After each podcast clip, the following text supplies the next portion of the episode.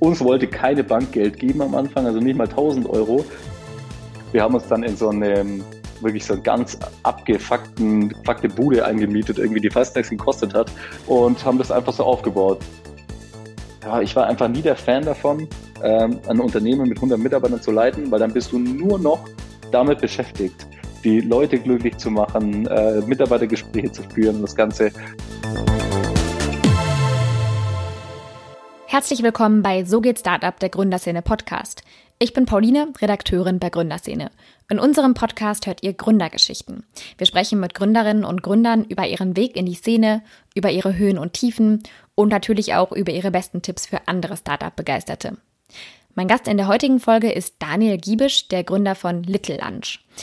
Manche kennen das vielleicht, das sind Suppen im Glas, inzwischen auch Soßen. Und bekannt geworden sind Daniel und sein Bruder Dennis, mit dem er das Ganze aufbaut, über die Höhle der Löwen. Da ähm, sind sie aufgetreten und haben auch Frank Thelen und Judith Williams als Investoren gewonnen.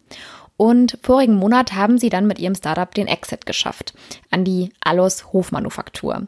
Ich habe mich mit Daniel darüber unterhalten, wie er es geschafft hat, mit Suppen ein profitables Unternehmen aufzubauen und dabei auch ziemlich viele interessante Fakten über den Start von Little Lunch erfahren. Zum Beispiel, dass die Suppen am Anfang niemandem so richtig schmeckten und dass das Team deswegen beim Auftritt in der Höhle der Löwen ein bisschen tricksen musste. Wenn euch der Podcast gefällt, dann freuen wir uns sehr, wenn ihr am Ende einen Kommentar abgebt oder uns folgt. Das geht auf Spotify, auf Deezer und auf Apple Music. Hi Daniel, schön, dass du da bist.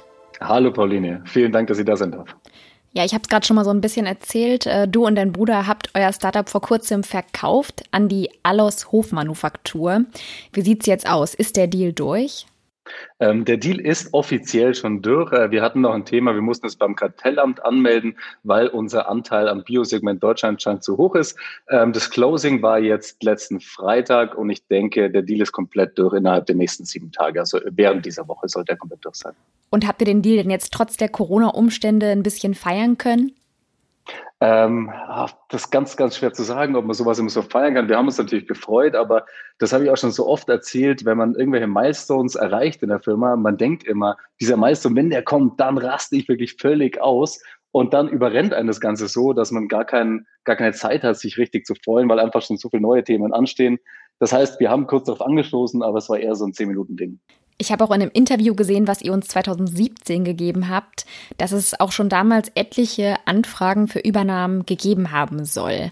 Wieso habt ihr euch jetzt ausgerechnet bei diesem Angebot dazu entschieden, das anzunehmen? Ähm, es ist tatsächlich so, dass wir schon ganz lange Angebote haben. Wir sind ja jetzt schon seit einiger Zeit Marktführer im Biosuppensegment in Deutschland. Natürlich stößt es dann auch bei großen Firmen auf Interesse. Das liegt ja hauptsächlich daran, weil man Regalmeter besitzt im, in einem Rewe und Edeka. Und diese Regalmeter sind natürlich äh, schwer zu bekommen und deswegen wollen auch Konkurrenten unsere Firma haben. Äh, für uns war es aber aus verschiedenen Hinsichten äh, oft nicht passend. Zum einen, keine Ahnung, die, die Typen waren kacke, man hat so die ersten Gespräche gehabt und dachte sich, nee, mit den Leuten habe ich keine Lust, jetzt noch eine längere Zeit zusammenzuarbeiten, was man normalerweise macht. Ähm, zum anderen ist uns natürlich auch der Wert, also die Werte der Firma, ähm, sowas wie Nachhaltigkeit, kein Plastik oder einfach keine Arschgeigen zu sein, blöd gesagt, ähm, total wichtig und da muss auch der Partner passen. Und wir hatten natürlich Anfragen von Firmen, wo man jetzt offensichtlich sagen würde, das sind vielleicht jetzt nicht die Heiligsten der Heiligen.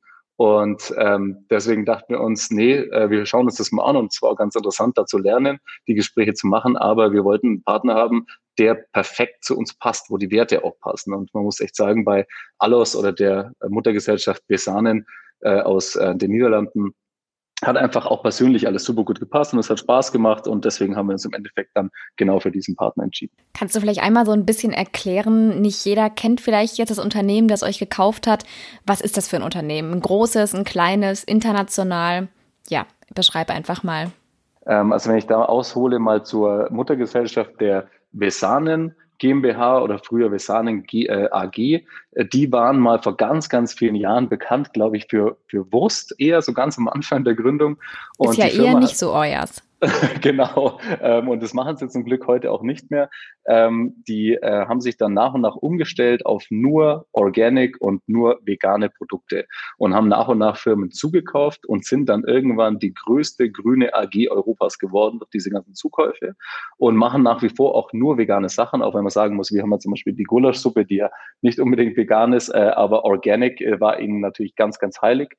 Ähm, die Tochtergesellschaft der Vesanen-Gruppe ist die Allers Hofmanufaktur, die in Deutschland ähm, eher bekannt ist in, in Denre zum Beispiel, in den ganzen Biomärkten und Basics und ähm, machen ähm, ganz viel so vegane Aufstriche und auch Müslis und haben ganz, ganz viele verschiedene Themen. Und da sind wir jetzt eben Teil der, der Alles Hofmanufaktur, aber im Großen und Ganzen gesehen sind wir auch Teil der Vesanen Muttergesellschaft. Kannst du denn was dazu sagen, was der Kaufpreis war? Das dürfen wir leider nicht sagen. Ich hätte es ganz gern gesagt. Es macht natürlich Spaß, so, ein, so einen Betrag auch auszusprechen, aber das äh, widerspricht ähm, der alles Hofmanufaktur beziehungsweise der Sahnen, kann ich mir auch ganz gut vorstellen, wieso, weil man will natürlich noch andere Firmen kaufen und will dann nicht immer hören, aber damals habt ihr ja so und so viel gezahlt. Deswegen haben wir ähm, uns darauf äh, geeinigt, dass wir Stillschweigen vereinbaren. Ja, und ihr habt ja Little Lunch tatsächlich noch gar nicht so lange, 2014 gegründet. Wie kam es überhaupt dazu, dass ihr euch entschieden habt, okay, wir möchten gern verkaufen?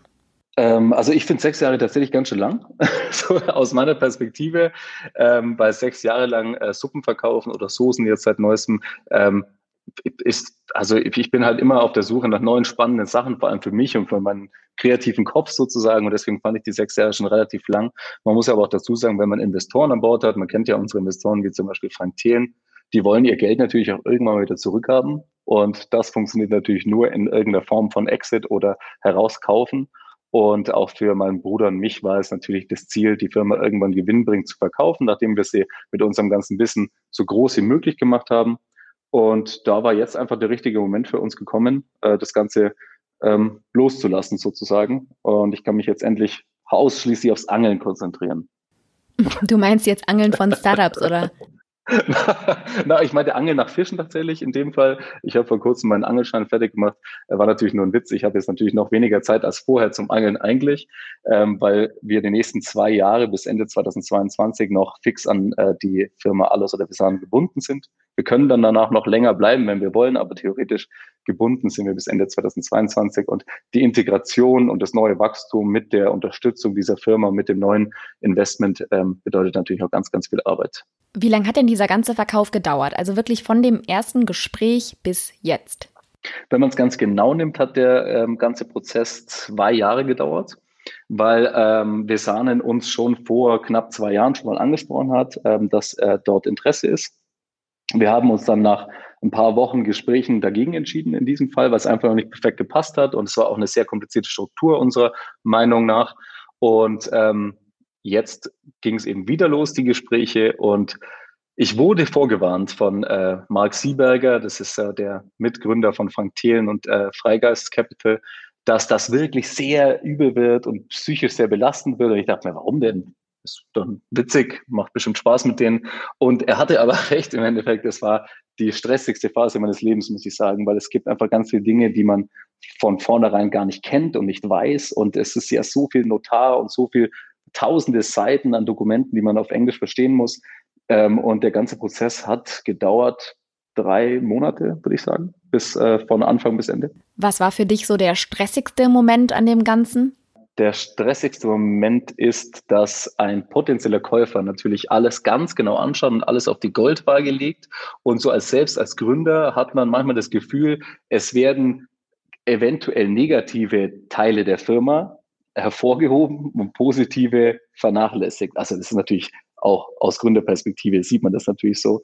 Und äh, das ist halt ständige Verhandlung. Jede kleine Sache, jede kleine Zahl wird verhandelt und wie wird was eingerechnet und erstmal zu verstehen, wie funktioniert das steuerlich, was wird einem versprochen, auf was kann man sich äh, nachher noch irgendwie vertraglich ähm, einigen und was nicht. Also es war einfach ein ganz neues Thema für mich. Ich habe mich vorher nie mit M&A auseinandergesetzt, so richtig ähm, im tiefgehenden Sinne. Und äh, das war natürlich eine krasse Zeit. Wir hatten einen Berater, Stanford Partners aus London, der uns den M&A-Beratung macht. Und ohne den Partner oder auch die Hilfe von Frank Thelen und Mike Sieberger wäre es wahrscheinlich nicht möglich äh, gewesen, das alles auf die, äh, auf die Kette zu kriegen. Jetzt hast du gerade schon gesagt, ihr Gründer bleibt dabei, aber ändert sich sonst noch irgendwas nach dem Exit für das Team oder vielleicht auch am Markenauftritt? Ähm, also vom Markenauftritt wird sich erstmal nichts ändern. Das bleibt alles ganz genauso, wie es ist, weil wir werden ja ein eigen, wir sind ein eigenständiges Unternehmen nach wie vor und Dennis und ich sind nach wie vor Geschäftsführer. Auch an den Mitarbeitern wird sich vorerst nichts ändern. Es wird aber natürlich geschaut, lass mal sagen, wir machen jetzt hier intern Finanzen. Äh, die Allos hat zehn Leute, die bei denen Finanzen machen. Die könnten wir unsere auch mitmachen. Das heißt, wieso sollten wir den in Zukunft noch selbst machen? So könnten wir uns natürlich auch Geld sparen und äh, später höhere Gewinne machen. Ähm, deswegen wird nach und nach geschaut, was kann integriert werden, wie lange dauert es, was geht schnell, was geht langsam und nach und nach werden mit Sicherheit einige Mitarbeiter integriert werden noch. Und ihr persönlich, also ich habe auf jeden Fall gehört, ihr könnt euch auch vorstellen, Business Angels zu werden. Habt ihr da schon irgendwas in Aussicht, wo ihr euch gerne beteiligen würdet? Äh, das habe ich mir am Anfang, also der erste Gedanke, den ich da vor ein paar Jahren daran hatte, eigentlich relativ einfach vorgestellt, dass ich mir dachte, es gibt ja bestimmt ganz viele Themen, wo man einfach mal Business Angel, keine Ahnung, 50.000 investieren kann oder sowas jetzt so im Nachhinein, wenn ich mir das so anschaue, würde mir die Wahl wahrscheinlich richtig, richtig schwer fallen.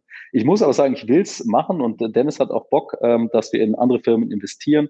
Das kommt auch daher, weil wir ja schon die letzten sechs Jahre ganz viel anderen Gründern helfen. Das war uns immer ein Anliegen. Uns wurde anfangs geholfen von anderen. Wir haben viele Tipps bekommen und deswegen versuchen wir anderen Gründern so viele Tipps und Hilfestellungen wie möglich zu geben, wenn sie dann Fragen haben und wenn ich ihnen helfen kann. Ähm, und wieso nur einfach so helfen, wenn man sich auch tatsächlich aktiv beteiligen könnte, dann ähm, würde ich das auch gerne finanziell tun. Man muss aber dazu sagen, dass wir natürlich jetzt, ähm, wie sagen wir, also gekettet sind an den Land und auch vertraglich ist es nicht so einfach, dass ich mich jetzt irgendwo anders aktiv beteilige. Ähm, insofern, dass eventuell ein Konkurrenzprodukt der ganzen Vesanen-Gruppe ist. Und die Vesanen-Gruppe hat natürlich sehr, sehr viele Produkte. Das heißt, mal angenommen Tee, ich dürfte jetzt nicht in einem Tee-Startup investieren, weil ich ja dann theoretisch meinem eigenen Käufer Konkurrenz machen würde. Dazu kommt noch, dass die Earnout-Struktur, das heißt die Auszahlung des ganzen Geldes natürlich auch nicht auf einen Batzen kommt sozusagen, sondern auch über mehrere Monate hinweg, beziehungsweise es gibt eine Earnout-Struktur bis Ende 2022 und ähm, erst dann bin ich wahrscheinlich komplett frei, und unabhängig äh, in andere Firmen zu investieren. Du hast gerade gesagt, am Anfang von Little Lunch habt ihr ja auch ein paar Tipps bekommen von anderen Gründern. Hattest du damals so eine Art Vorbild-Startup? Ein Vorbild-Startup. Ähm, ich war schon immer mein Müsli-Fan. Ähm, allein aus dem Grund, weil mein Müsli gegründet hat in, in einer Zeit, als der Begriff Startup in Deutschland einfach so gut wie nicht existent war. Da war das ein rein amerikanisches oder internationales Phänomen. Und die Jungs haben halt einfach gedacht, wir machen das einfach mal, ohne zu wissen, dass sie jetzt gerade ein Startup gründen. Da gab es noch nicht viele Startups, Startup-Events, da gab es nicht viele Investoren oder Business Angels und die haben das alles so aus dem Nichts raus erschaffen und haben ein super nachhaltiges, tolles ähm, Projekt geschaffen. Und deswegen war ich von meinem Müsli einfach schon immer ein Riesenfan. Bleiben wir mal so ein bisschen bei den Anfängen von Little Lunch. Was war eigentlich die erste Suppensorte, die ihr verkauft habt? Ähm, wir hatten fünf parallel fünf gleichzeitig. Das war Tomatensuppe, Kürbissuppe, Karottensuppe, Gemüsesuppe und habe ich vergessen. Die letzte weiß ich nicht mehr. Ich kann mich aber noch daran erinnern, dass alle richtig scheiße geschmeckt haben. Das, das weiß ich noch. Aber wir haben uns, äh, wir haben uns ja Geld geliehen, 40.000 Euro, 20.000 mein Bruder, 20.000 ich und haben das komplett, fast komplett in einfach 5.000 Stück Suppe investiert und hatten dann fünfmal 1000 Stück. Und das war alles, was wir hatten und die waren alle nicht so geil. Aber ich glaube, Tomate, Kürbis, Karotte und Gemüse, an die kann ich mich noch erinnern. Aber habt ihr die dann trotzdem verkauft? Äh, ja, die haben wir verkauft. äh, ähm, ja, ich weiß es und kam es auch nicht so gut an, äh, das Ganze. Und ich muss auch gestehen, dass die Suppen, also wir waren ja relativ zeitnah bei der Hülle der Löwen und mussten die Suppen dann dort präsentieren. Und die waren aber nicht so gut, dass wir es ja präsentieren wollten. Deswegen haben wir einfach vorher Suppen von dem Koch kochen lassen und haben die dann dort präsentiert. Nicht unbedingt, nicht unbedingt ganz ehrlich in dem Fall. Das wissen unsere Investoren auch im Nachhinein, deswegen kann ich sagen, ich habe es irgendwann mal zugegeben. und äh, wir haben ja unsere Suppen auch dementsprechend dann relativ zeitnah einfach richtig lecker hinbekommen. Nur die ersten waren einfach so grausig. Also die konnte man wirklich nicht essen und deswegen haben wir da ein bisschen gefaked. Aber was war denn damit? Warum haben die denn so schlecht geschmeckt? ähm, äh, unser Problem war ja, dass wir einen Hersteller zu finden, der das so machen kann, wie wir wollten, war super schwer. Und wir hatten auch kein großes Geld dafür. Und dann haben wir zufällig ein Unternehmen gefunden, was eine neue Anlage in Italien gekauft hat, die ähnliche Produkte machen kann. Und da gab es jetzt auch nicht viel Verhandlungen oder Rezepte machen, so wir zu zweit, sondern wir haben gesagt, bitte macht uns irgendwas, fünf verschiedene. Und die haben einfach gesagt, cool, wir müssen ja sowieso die Anlage testen dann lassen wir jetzt einfach denen in Quatsch drüber laufen, bevor wir es wegschmeißen würden und verkaufen es denen auch noch für Geld. Wie das dann schmeckt, ist ja nachher egal. Und deswegen waren die halt von der Würze, von den Gemüseanteilen, alles war einfach nur ein komisches, ein komischer Brei am Anfang. Und wie habt ihr es dann hinbekommen, dass der Geschmack sich verbessert hat? Habt ihr einen Koch eingestellt oder ja, wie habt ihr dieses Geschmacksproblem in den Griff bekommen? Ähm, also heute haben wir natürlich eine Produktentwicklungsabteilung und wir machen ja hunderte Tests pro Sorte, bis die wirklich perfekt schmeckt, wie sie schmecken soll.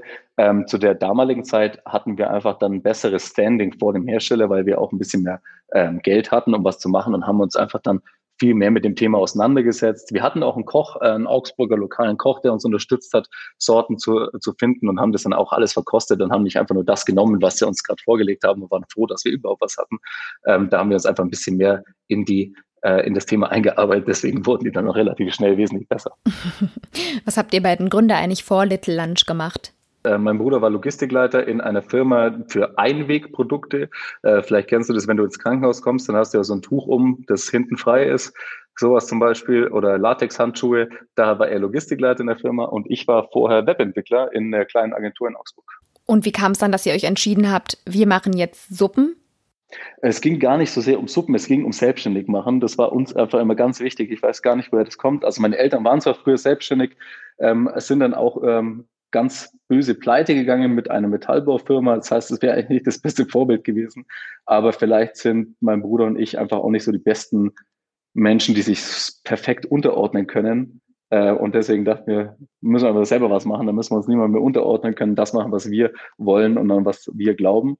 Und ähm, ich war schon immer an tausend Ideen. Also mein, ich, meine ganze Freizeit habe ich damit beschäftigt, Ideen zu entwickeln.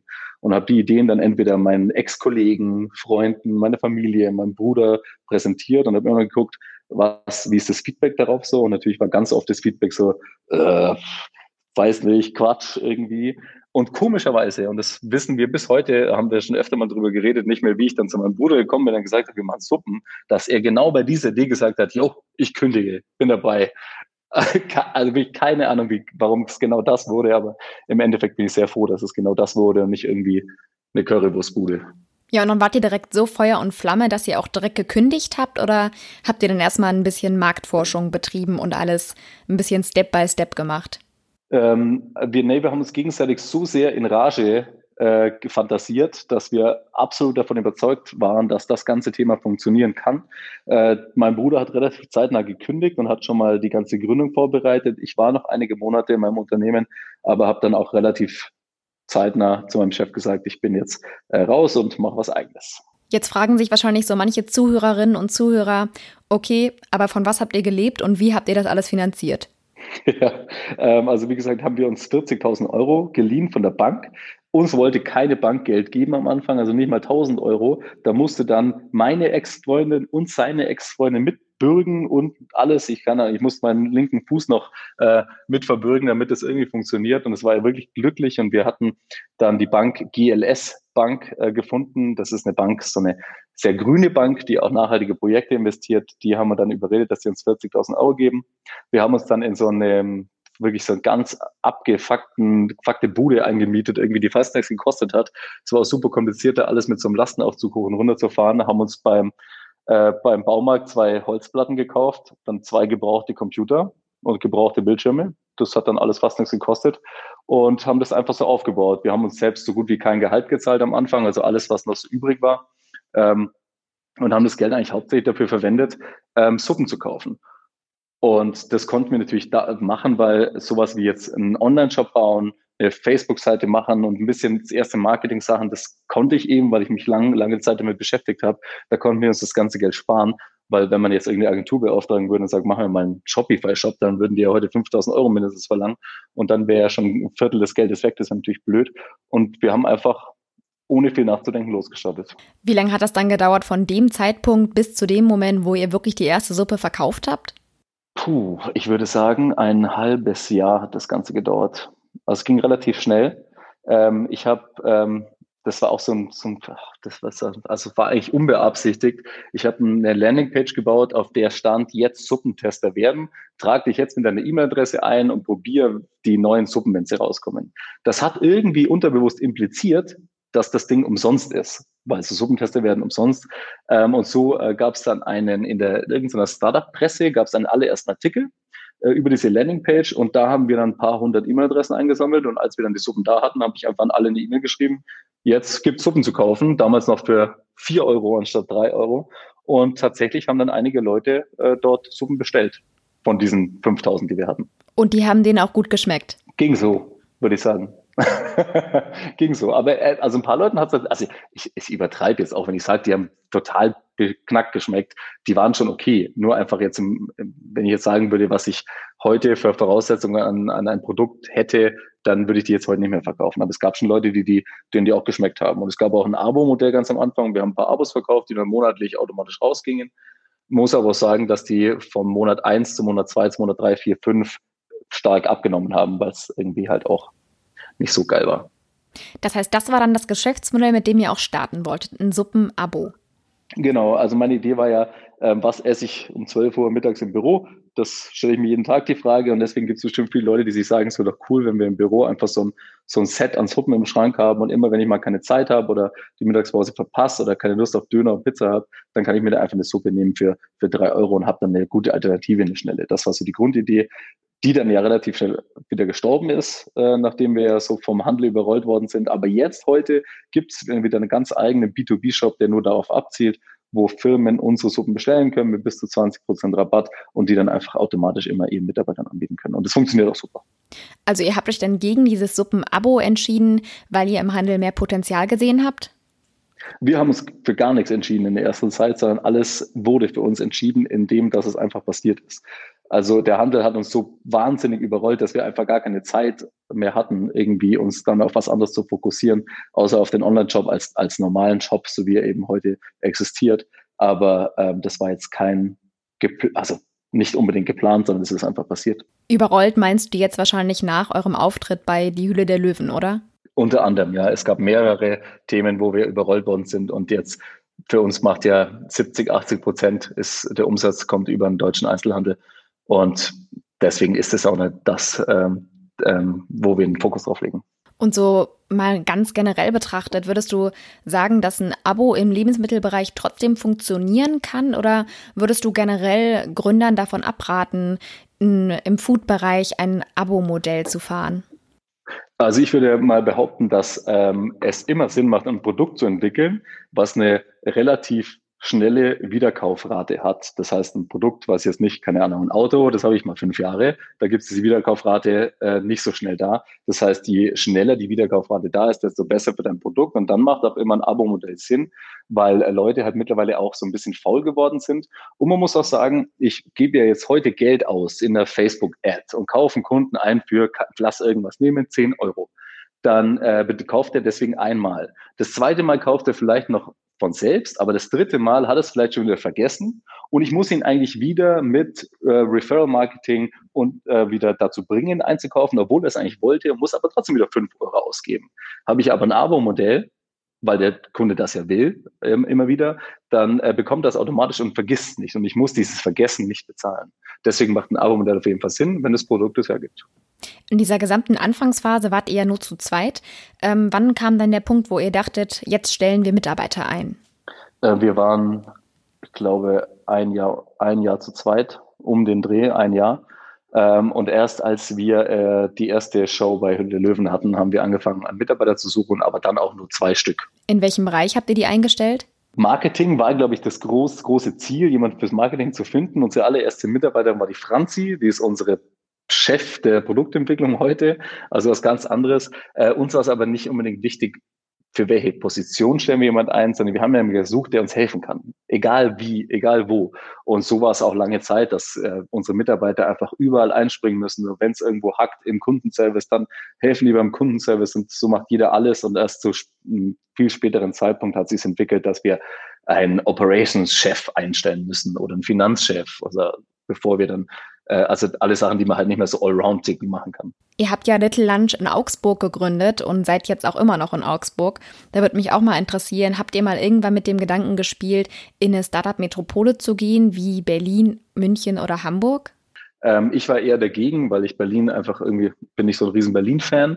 Äh, und da haben wir das so kurz überlegt, aber haben uns dann relativ zeitig dazu entschlossen, einfach in Augsburg zu bleiben. Und man muss auch sagen, es gibt ja null Nachteile, außer einen einzigen, und das sind Mitarbeiter. Wenn ich jetzt ähm, Mitarbeiter suche für ganz spezielle Bereiche im Bereich Startup Marketing, dann gibt es halt hier in Augsburg oder ein Dorf um die Ecke, da gibt es halt nicht zehn Leute, die das schon erfolgreich gemacht haben oder da Skills haben in diesem Bereich. Und das ist ein bisschen schwierig. Da gibt es in Berlin halt tausend. Ähm, aber ansonsten ist ja egal, wo deine Firmenzentrale hängt. Der große Vorteil ist eigentlich eher noch, dass die Miete hier ein Viertel kostet und dass ein Logistiker um die Ecke ist, der einfach mega Bock drauf hat, ähm, mal ein cooles Produkt zu machen und nicht nur Mikrowellen zu verkaufen und ähm, deswegen das auch ähm, wesentlich günstiger anbieten kann als jetzt vielleicht irgendwie so ein Monsterunternehmen in der Großstadt. Und wie habt ihr das mit den Mitarbeitern dann gehandhabt? Habt ihr dann Remote eingestellt? Ähm, nein, gar nicht. Wir haben immer gute Mitarbeiter gefunden, die mit uns gewachsen sind und deswegen auch, wie gerade die Franzi zum Beispiel, wie ich erzählt habe, die hat angefangen bei uns als Marketing Manager oder Allround Marketing alles und mittlerweile ist sie Head of Product und macht hier den geilsten Job, den ich mir vorstellen kann.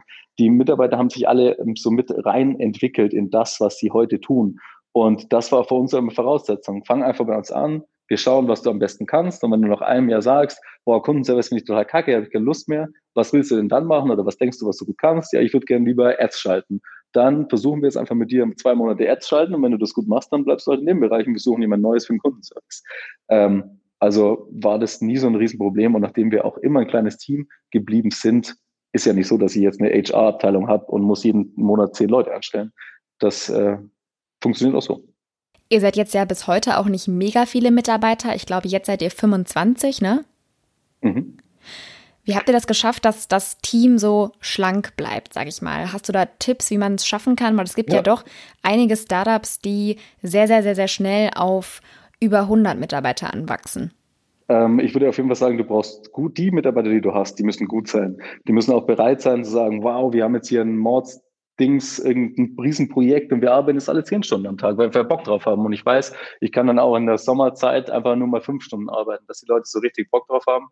Ähm, was ich sagen würde, was ein Riesenfehler ist, und das habe ich tatsächlich schon von vielen Leuten gehört, also es kommt immer an, was man will. Aber wenn ich höre, wir sind jetzt zu dritt und unser nächster Mensch, den wir einstellen, ist ein HR-Manager, dann denke ich mir, ja, jetzt äh, lass mal die Kirche im Dorf irgendwie. Du musst halt einfach Leute immer, also bei uns war es immer so, wir haben äh, die Arbeit gemacht, die die Leute schaffen. Und da, wo die Arbeit drüber geflossen ist und übergelaufen ist, dann haben wir für den Bereich jemand eingestellt.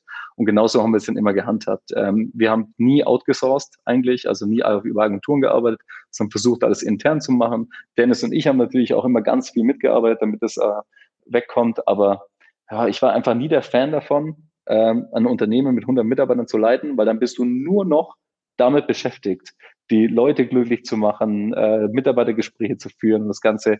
Und das war nie unser Anspruch. Wir wollten uns selbstständig machen, um Spaß zu haben, ein cooles Umfeld zu haben, mit Freunden zusammenzuarbeiten. Das ist mir wesentlich wichtiger als noch die andere, eine oder andere Million und top.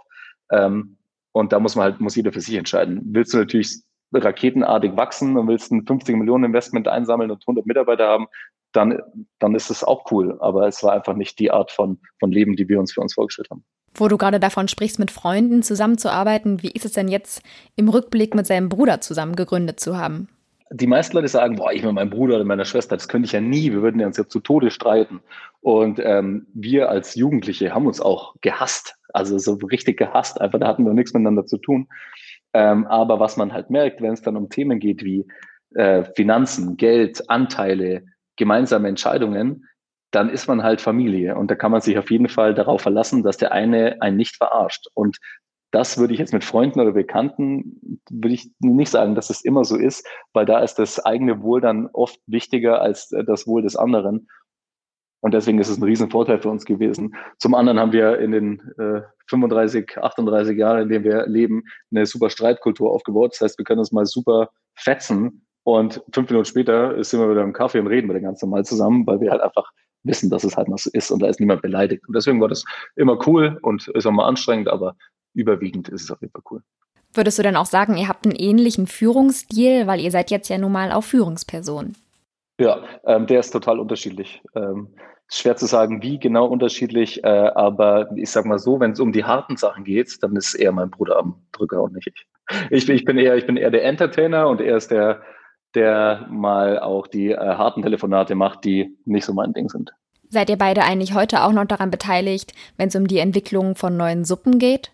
Wir machen alles nach wie vor komplett selbst. Es, ähm, es gibt natürlich jetzt ähm, einen neuen Besitzer sozusagen, aber wir sind der Geschäftsführer nach wie vor und wir kennen unser Business ja auch besser als der, der Käufer, weil wir sind ja die Suppenspezialisten in dem Fall und deswegen bleibt äh, alles erstmal genauso, wie es ist und die vertrauen uns da und natürlich, wenn ich jetzt sagen würde, ich will mir jetzt einen Ferrari für 200.000 Euro kaufen, dann würden die vielleicht sagen, da hätten wir jetzt ein Wörtchen mitzureden. Aber nachdem ich das jetzt auch nicht geplant habe, äh, können wir nach wie vor alles selbst machen. Lass uns doch vielleicht einmal so ein bisschen durchgehen, wie bei euch überhaupt die Produktentwicklung so abläuft. Ihr habt jetzt zum Beispiel gerade so eine Winter-Special-Edition herausgebracht. Wie läuft das? Ihr überlegt euch, okay, es soll eine Käsesuppe geben und was passiert als nächstes? Ja, ähm, da gibt es verschiedene Ansätze. Es kommt immer auf den Kanal drauf an, den wir jetzt bespielen. Ähm, wenn du jetzt gerade diese, diese neue Edition, äh, die Hütten-Gaudi-Edition angesprochen hast, das ist natürlich hauptsächlich ein komplettes Online-Produkt. Da wird der Handel nicht so viel davon mitkriegen, außer ausgewählte Supermärkte, die wir jetzt so kennen. Ähm, und das ist natürlich ähm, interessant bleiben, Marketing machen, äh, mal immer was Neues, Abwechslungsreiches zu bringen. Und äh, deswegen äh, machen wir solche Special Editions. Es gibt bei uns mittlerweile, also früher wurde es einfach wahllos, wann auch immer jemand was einfällt gemacht. Mittlerweile gibt es eine gibt es eine Frühlingsedition, eine Winteredition, also immer jeweils drei Stück. Dann machen wir jetzt seit neuestem ähm, ganz kleine Auflagen von Special Editions, wie zum Beispiel die Ultimato mit 5000 Stück, die wir vor kurzem rausgebracht haben. Das ist auch nur Marketing-Gag. Aber jetzt zur so grundlegenden Produktentwicklung funktioniert so, welches Produkt hat am meisten Potenzial auf lange Sicht im Handel? Und da arbeiten wir natürlich Hand in Hand mit dem Handel zusammen. Wir sehen zum Beispiel, wir haben jetzt ein äh, Portfolio von 30 Sorten. Davon sind äh, sechs bis zehn dauerhaft gelistet im deutschen Handel. Dann schauen wir uns jeden Monat die Zahlen an und sehen zum Beispiel, dass die äh, Hühnersuppe ähm, absinkt. Das äh, bedeutet für uns, der normale Pro Produktlebenszyklus hat sein Ende gefunden und wir müssen diese Suppe ersetzen. Dann ist es ja im Rewe oder im Edeka oder wie auch immer und real ein Riesenprozess, sowas auszutauschen. Und dann geht es schon los in den Jahresgesprächen, wir würden die gerne austauschen. Dann in der Produktentwicklung fragen wir alle unsere Kunden, wir schauen uns Zahlen der Konkurrenz an, wir schauen, was könnte gut funktionieren, entwickeln die Sorten, stellen die eben dementsprechend vor. Und wenn es Sorten gibt, die vom Handel gut angenommen werden, dann nehmen wir die Hühnersuppe irgendwann raus und die marokkanische Suppe kommt rein ähm, Produktentwicklung bei uns. Wenn wir uns jetzt entschieden haben, die marokkanische Suppe zu machen zum Beispiel, ähm, wird dann von unserer Produktentwicklung erstmal vorgegeben, was genau rein soll, wie die schmecken soll. In Zusammenarbeit mit unserem Hersteller und dem entsprechenden Labor werden dann Muster erstellt und die werden dann immer wieder verkostet, intern, extern. Und wenn wir dann irgendwann nach der hundertsten Variante zufrieden sind, dann geht die in die erste Produktion. Was ist denn bei euch gerade die meistverkaufte Suppe? Das ist immer noch die Tomatensuppe. Hm, das war sie auch schon immer, hört sich jetzt langweilig an. Das liegt aber hauptsächlich daran, weil das die Suppe ist, die in den allermeisten Märkten steht. Ähm, wenn man jetzt online sieht, wo ja alles gleich verfügbar ist, dann äh, funktioniert am besten aktuell Gulaschsuppe, Chili sin Carne und Protein Bowl. Hattet ihr umgekehrt auch mal ein Produkt, was ihr total geil fandet und dann war das aber ein absoluter Verkaufsflop? Äh, glücklicherweise nicht so richtig. Äh, man muss sagen, äh, unser letzter Erbseneintopf mit Wienern, da haben wir uns auf jeden Fall mehr ausgerechnet, denn mittlerweile haben wir den wieder abgeschafft, weil es dann einfach, also der ging mal ganz gut und dann relativ schnell äh, ist er langweilig geworden für die Kunden, deswegen wieder raus. Aber eigentlich sind alle Produkte funktionieren immer sehr, sehr gut. Und je älter wir werden und je schlauer wir werden, was die Produktentwicklung angeht, desto besser funktionieren die Sorten auch. Zum Beispiel die, die Sorten, die ähm, Hüttengaudi-Edition, die drei Sorten, war der best, äh, die bestverkaufte Suppe in 24 Stunden, die drei, die wir jemals herausgebracht haben. Und da sieht man einfach, dass wir auch in der Entwicklung immer wieder immer besser werden von Jahr zu Jahr. Wolltet ihr denn nicht auch mal Smoothies anbieten? Was ist denn daraus geworden? Äh, wir hatten die mal ganz kurz. Ähm, und das war auch so eine opportunistische Sache. Äh, wir hatten einen Hersteller, der gesagt hat, wir können auch Smoothies machen. Da müssen wir einfach nur Gemüse, äh, hier Obst pürieren statt Gemüse, blöd gesagt. Und dann haben wir gesagt, ja geil, die Möglichkeit nehmen wir wahr und machen das und haben dann aber relativ schnell festgestellt, dass das einfach viel zu weit von unserer Marke, von unserem Markenkern weggeht. Ähm, und warum sollten wir jetzt plötzlich mit Little Lunch, mit einem True Fruits oder Innocent konkurrieren? Und das war eine, also im Nachhinein eine sehr doofe Entscheidung. Wir haben damit natürlich auch Umsatz gemacht, aber relativ zeitnah festgestellt, da fragt sich jeder irgendwie, äh, passt jetzt irgendwie nicht so richtig. Und deswegen haben wir die auch wieder dann direkt eingestampft und haben uns jetzt, also wir haben vor kurzem mehr Soßen rausgebracht, so wie Bolognese-Soße, Tomatensoße, Reissoßen. Die funktionieren abartig gut. Also das ist wirklich unvorstellbar, wie gut die im Handel angenommen werden. Ähm, und das liegt einfach auch daran, weil es viel besser zu unserer Marke passt, also Essen. Ja, eure Suppen kommen jetzt wahrscheinlich in letzter Zeit nochmal besonders gut an, weil viele ja im Homeoffice sitzen und damit konfrontiert sind, sich auf einmal jeden Tag was zu essen überlegen zu müssen. Absolut. Ähm, wir hatten äh, zum ersten Lockdown äh, im März, war das, glaube ich, äh, eine Upsale von 200 Prozent zum normalen Verkauf. Also es war schon krass, das war fast wie bei Klopapier irgendwie. ähm, man merkt es jetzt heute beim zweiten Mal äh, nicht mehr so krass, weil die Leute natürlich auch gelernt haben. Aber für uns ist grundlegend Homeoffice gut oder also ja, dass Leute ähm, sieben Tage zu Hause sind und sich dann plötzlich siebenmal, zweimal am Tag überlegen müssen, was koche ich denn jetzt, weil ich einfach keinen Bock habe, schon wieder Pizza zu essen, dann braucht es einfach Alternativen und auch Alternativen für faule Leute. Deswegen ja auch Convenience Food. Wir machen ja Convenience Food, also praktisches Essen. Und da merken wir die aktuelle Zeit auf jeden Fall. Ich würde mit dir ganz gern abschließend nochmal so ein bisschen über das Thema Finanzierung sprechen. Ihr habt ja verschiedene Investmentstrategien genutzt. Ähm, mich würde erstmal interessieren, würdest du sagen, die Finanzierungssuche war für euch als Food Startup rückblickend eher schwierig oder war das eher easy? Ähm, es war, ich finde es äh, tatsächlich eher schwierig. Es ist aber, liegt aber nicht an Food, sondern es liegt an unserem Produkt an sich. Weil äh, jetzt lass uns mal grundlegend sagen, Suppe ist nicht so super sexy. Ja, das ist jetzt nicht äh, das nicht, nicht weltverändert und wir haben nichts neu erfunden. Wir machen einfach ein Produkt, was es schon gab und was es eigentlich immer noch im Kacke gab, machen wir jetzt in sehr gut. Ähm, das verändert die Welt deswegen trotzdem nicht. Und äh, gerade gerade Investoren investieren lieber in Dinge, die neu, verrückt, äh, mit Monsterpotenzial sind. Und deswegen war es für uns nicht immer ganz einfach, ähm, Investoren zu finden tatsächlich. Ihr habt euch ja zusätzlich auch noch für Crowdfunding entschieden. Ähm, würdest du das weiterempfehlen? Äh, erstmal der Unterschied ist, es war kein Crowdfunding, es war Crowdinvesting. Äh, das ist der große Unterschied. Das heißt, man leiht sich Geld von Anlegern. Also es ist wie ein Bankdarlehen, nur von ganz vielen Menschen. Ähm, ich fand es super cool und super witzig, weil wir da irgendwie auch Rekorde gebrochen haben in, in der schnellsten Finanzierung Deutschlands, dass wir zweimal in irgendwie 18, 19 Stunden 1,25 Millionen eingesammelt haben. Das hat, war für uns einfach so ein Beweis, wie sehr wir schon präsent sind in Deutschland, wie viele Leute uns kennen, wie viele Leute uns vertrauen und unsere Sachen auch cool finden. Man, äh, wir wissen auch, dass extrem viel Investment von diesen äh, insgesamt zweieinhalb Millionen von unseren eigenen Kunden kam. Und das macht einen einfach auch super stolz, ähm, dass es funktioniert. Andererseits muss man sagen, es ist auch teuer. Ähm, also die, äh, man, man musste einiges an Zinsen bezahlen im, Ver im Vergleich zu, wenn ich jetzt einfach Investoren reinhole, muss ich ja gar keine Zinsen reinholen, habe aber dann natürlich Anteile weg und habe schon wieder jemanden am Tisch, der äh, mitquatschen will, egal wie wenige Prozent er hat.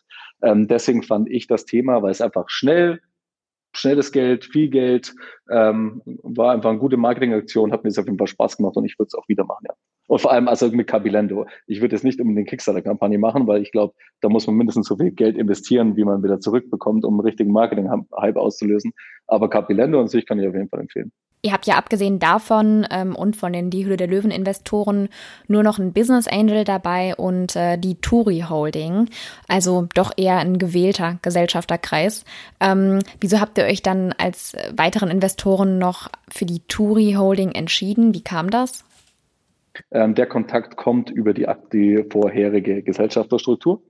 Ähm, das heißt, es war kein Fremder für uns, sondern das war jemand, der schon bekannt war von Frank Thelen und Mark Sieberger und ähnlichem. Und ähm, es ging schnell, unkompliziert. Derjenige hatte schon Vertrauen, weil er eben die alten Investoren kennt. Und äh, es ging jetzt nicht darum, dass der einen Mehrwert mitbringt, sondern zu dem Zeitpunkt wollten wir Geld. Und Geld haben wir schnell und einfach bekommen. Und es war ein guter Sparringspartner, was gerade so Finanzierungs- und Business-Sachen angeht. Deswegen war es der. Also er ist nicht deswegen, weil er uns jetzt Vorteile im Handel bringt, zum Beispiel. Kannst du vielleicht anderen jungen Gründerinnen und Gründern, die gerade ohne Finanzierung dastehen, einen Tipp geben, wie die an Investoren rantreten können? Gerade eben gehen, also wirklich vor fünf Minuten vor unserem Podcast die Anfrage bei LinkedIn bekommen äh, von einer ganz netten Dame, die genau vor demselben Problem steht. Und das, also es gibt eigentlich fast keinen Tipp, außer je mehr Leute du ansprichst, desto höher ist die Chance, dass jemand darauf anspringt. Ähm, also mutig sein und wirklich jeden Tag E-Mails schreiben, versuchen, E-Mail-Adressen rauszubekommen, verschiedene E-Mail-Adressen versuchen und äh, einfach, einfach versuchen, weil wenn man sie versucht, äh, kann nichts dabei rauskommen. Und ich würde auf jeden Fall den Tipp geben, ähm, dass Leute schreiben mir zum Beispiel, ja, ich würde es gerne Leuten äh, irgendwie das pitchen, aber ich habe Angst, dass die meine Idee klauen.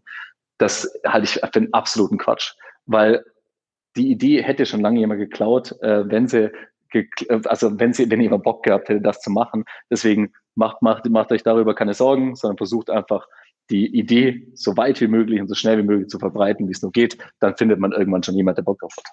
Alles klar, das war doch jetzt ein ganz gutes Schlusswort. Ich habe am Ende immer noch so ein paar schnelle Entweder-Oder-Fragen. Okay. 9 to 5 oder Nachtschicht? 9 to 5. E-Mails am Wochenende oder Laptop zu? E-Mails am Wochenende.